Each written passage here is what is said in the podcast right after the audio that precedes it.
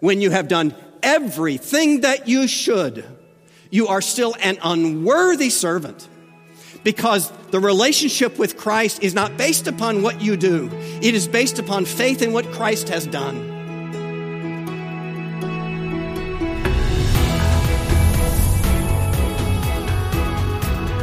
So glad you joined us for today's Unlimited Grace, the audio broadcast ministry of pastor and author Bryan Chapell. In today's episode, Pastor Bryan shares a lesson from Mark 10. As we look at this passage, we see an age old question What must I do to inherit eternal life? Dr. Chapell highlights Jesus' unexpected response. You can find this lesson and many others when you visit unlimitedgrace.com. And while you're there, look for this wonderful resource from Dr. Chapell Holiness by Grace. In this book, Pastor Bryan will guide you through reassuring scripture passages to discover how works and obedience are not a means of establishing or maintaining salvation, but a grateful response to God's mercy. Let's hear now from Dr. Bryan Chapell as he shares the lesson Better Than Resolutions.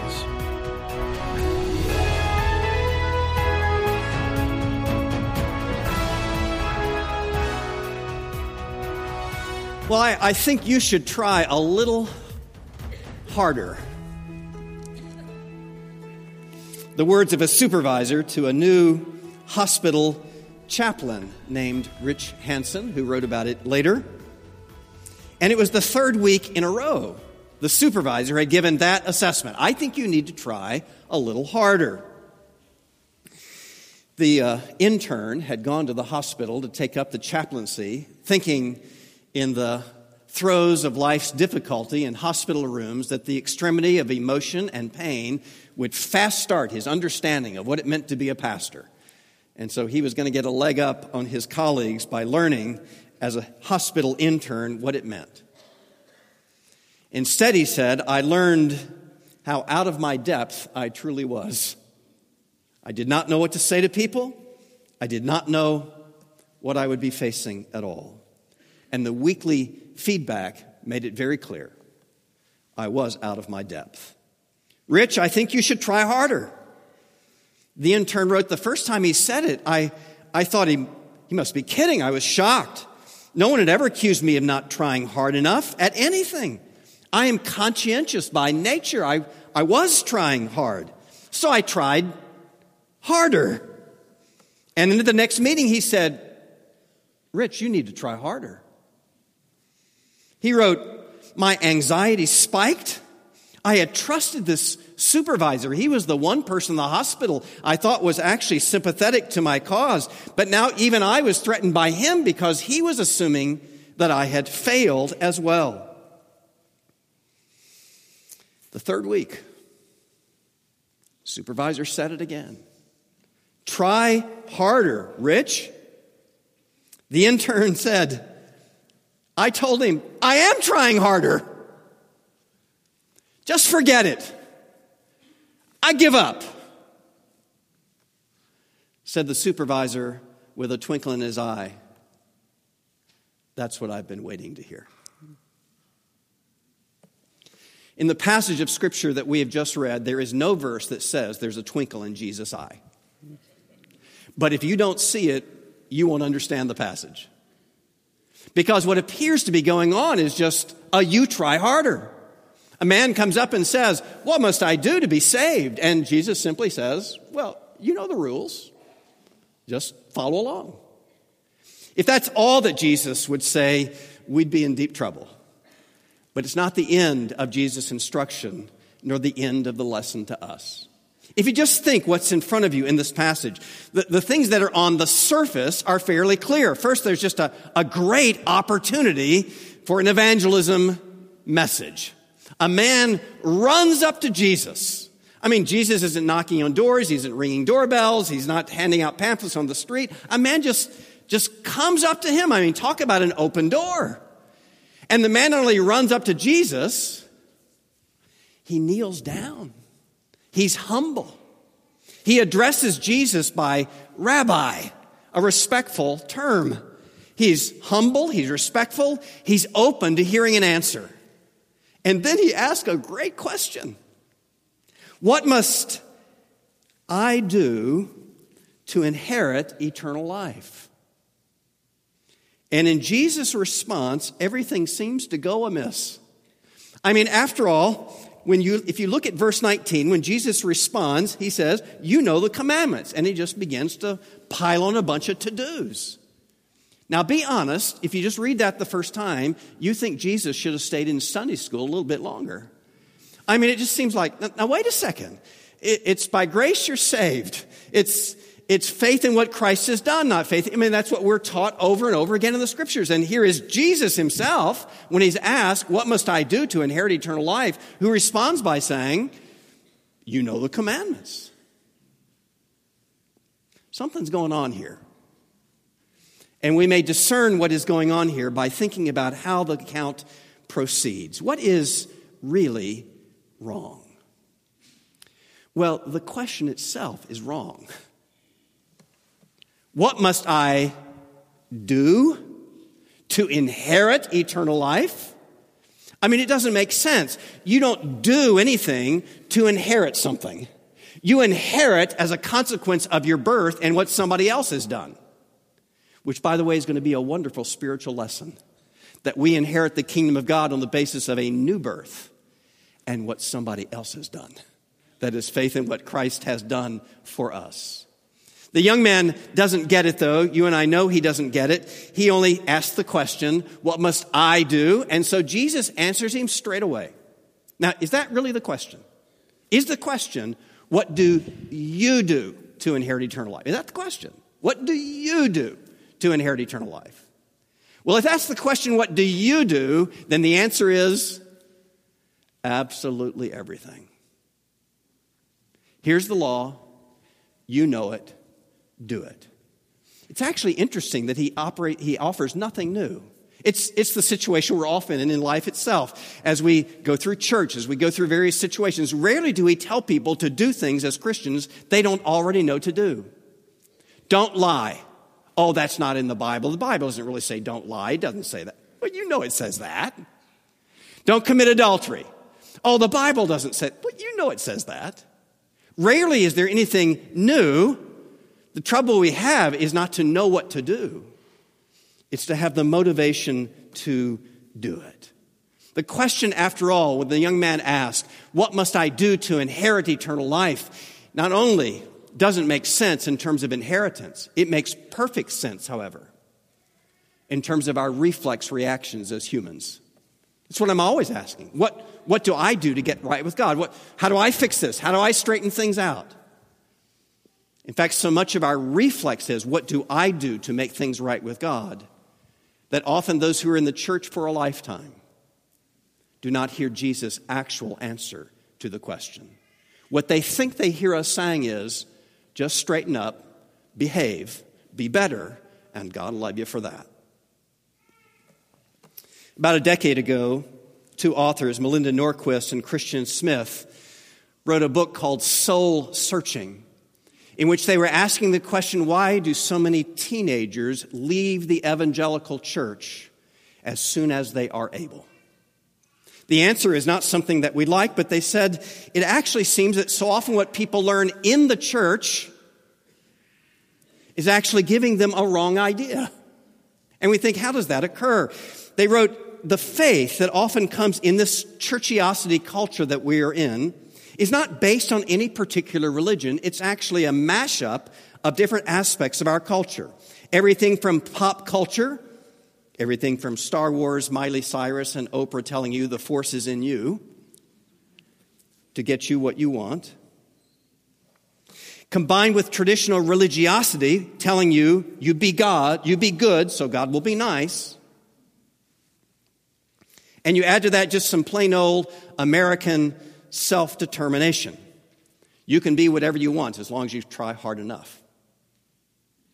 And all that kind of mashes up into what they called moralistic, therapeutic deism. Moralistic. The goal of church is for you to behave. Therapeutic. And feel good about yourself. And deism. And God will help you if you're nice enough.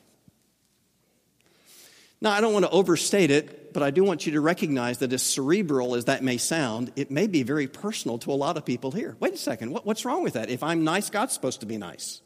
If I'm good enough, then God's supposed to be good to me. We barter lots of life, and that's, that's just, isn't that the arrangement? Isn't that why you go to church?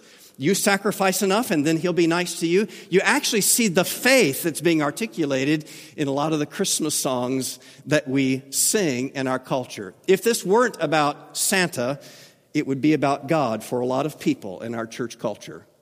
Lee Ann Womack sings, Everybody's waiting for the man with the bag.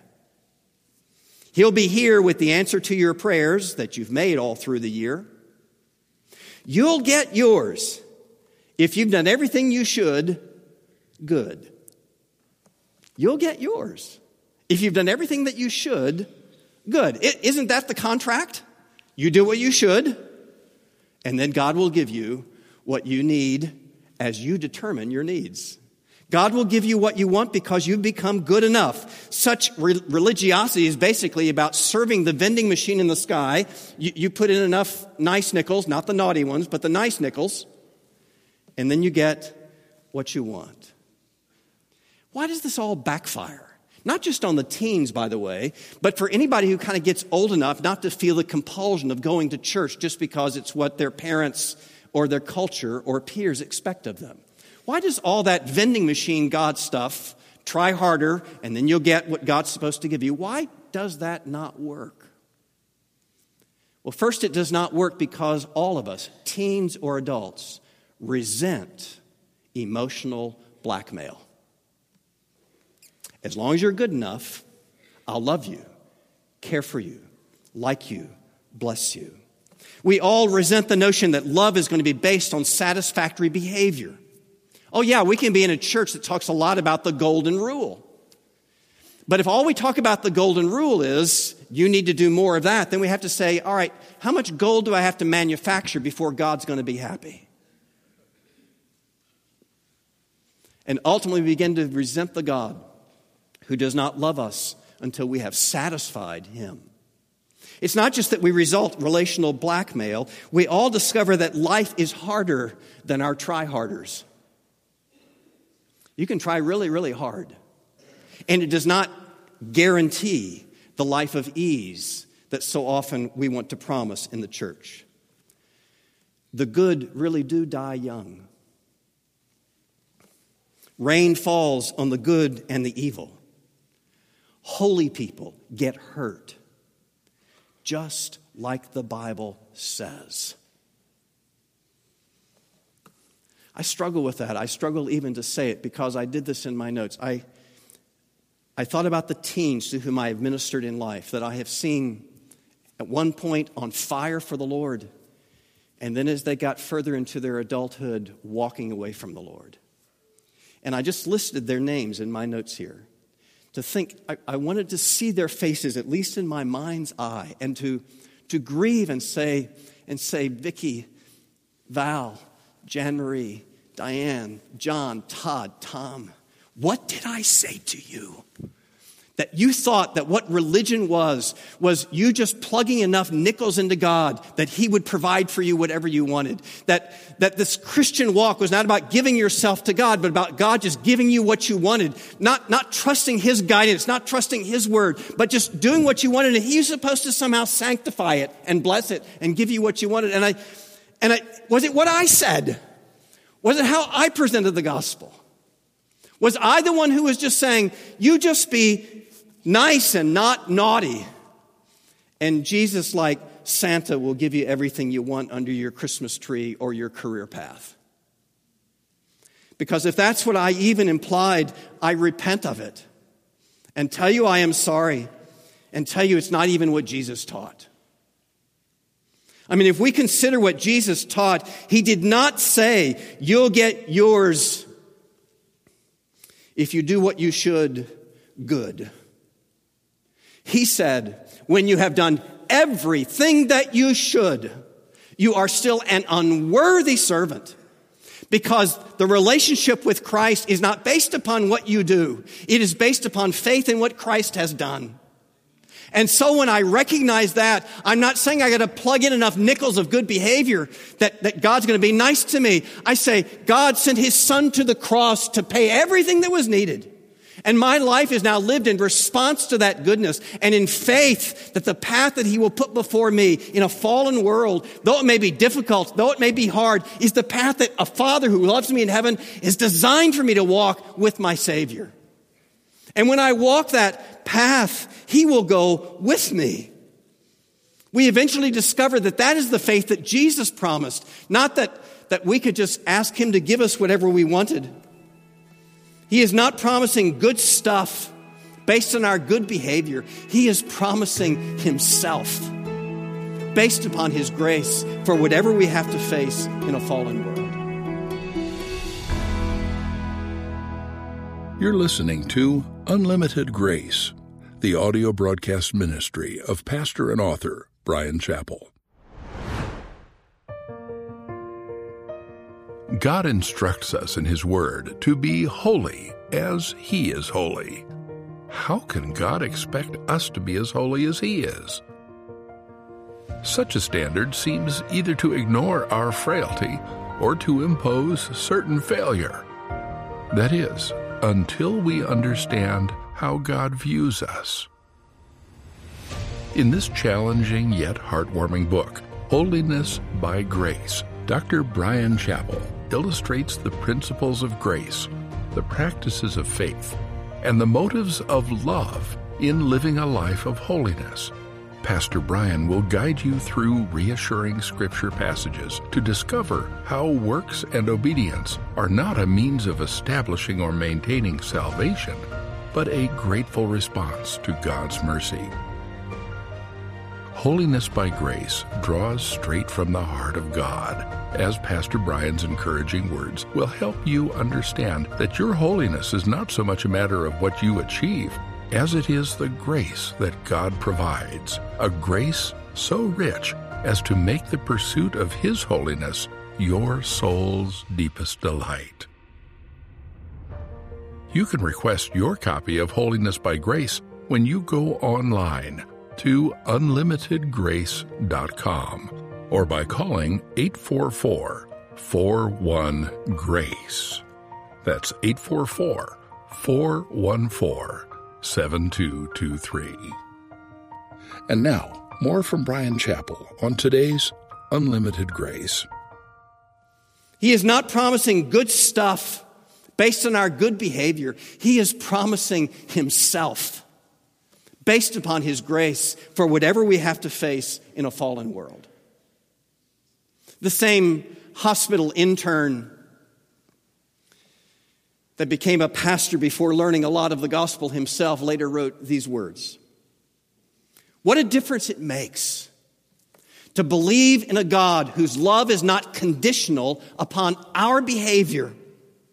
For years, he said, I wooed people with practical answers to felt needs before I realized I was not helping them with their basic need, which was to know the Lord. The pressure the pastor felt to have all the practical answers actually stifles wholesome faith. I was peddling a problem solving God, a God without earthly reality or eternity in view, a golden calf who is there to give you what you think you need if you'll just do enough to please. It's easy to sell that God. That God just doesn't work in the real world. And it's that religion of try harder that Jesus is actually undermining in this passage. Not on the surface of things, but if you go down deep, what's he actually saying to this young man? He, he begins, if you will, to, to, to crush him, to squeeze out of him this self reliance, this try harderness, in order to make him understand truly what faith would be should he grasp it. And the way that he does that in this great opportunity for evangelism is first by giving this notion of a great obligation that virtually nobody can fulfill. If you think of how great is the obligation, you'll look at verse 19. Jesus just says, You know the commandments. Do not murder, do not commit adultery, do not steal. And he lists what's usually called the second table of the law. all those aspects of the Ten Commandments that deal with humans' responsibilities to humans horizontally. And Jesus just lists them. But you won't understand his motive if you begin to say the answer to the question before you hear Jesus' answer to the greeting. The first thing the young man says when he comes to Jesus is, Good teacher. Question comes next What must I do to inherit eternal life? How does Jesus respond to the greeting? Good teacher? What does Jesus say? Why do you call me good? Only God is good. Would you say that with me? Only God is good. Only God is good. Now, that, that statement should just kind of ring in the air as this conversation continues. Only God is good. You know the commandments. Don't murder, don't commit adultery, don't steal, honor your father and mother. What does the young man say at the end of the list of commandments? All these what? I have kept since I was a boy. Now, do you still hear it? Only God is good. What does the young man say about himself three seconds later? Me too!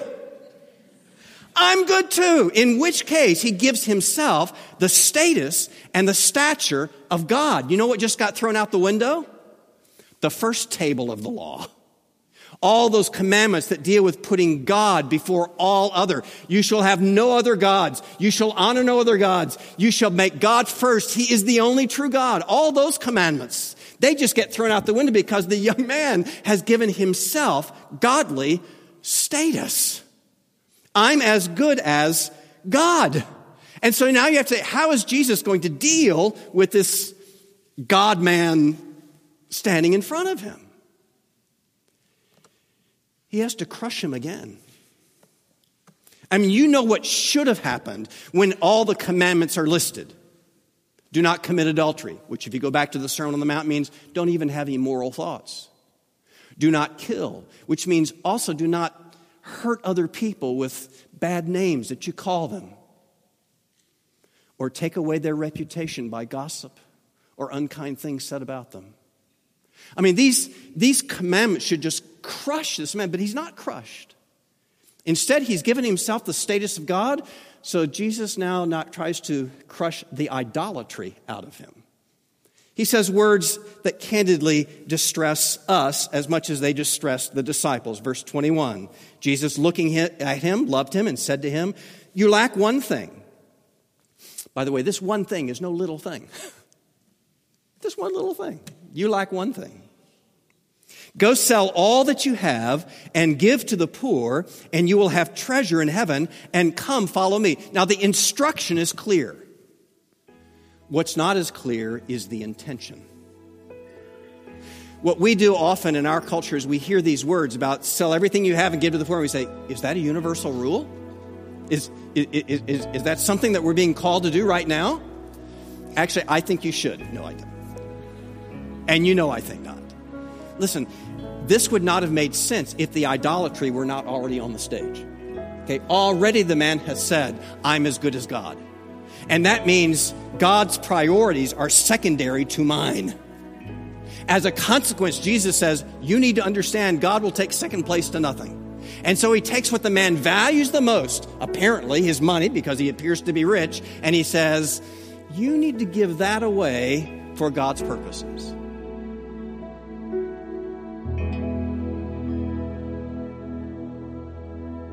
That's Pastor Bryan Chapell, and you've been listening to Unlimited Grace.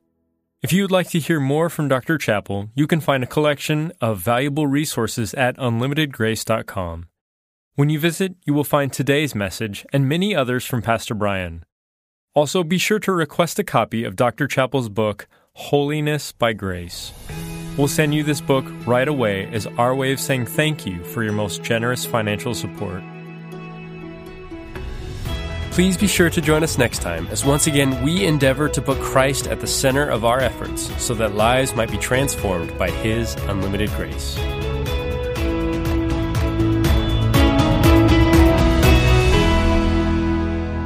This ministry is brought to you by Unlimited Grace Media and continues to be made possible with your generous financial support.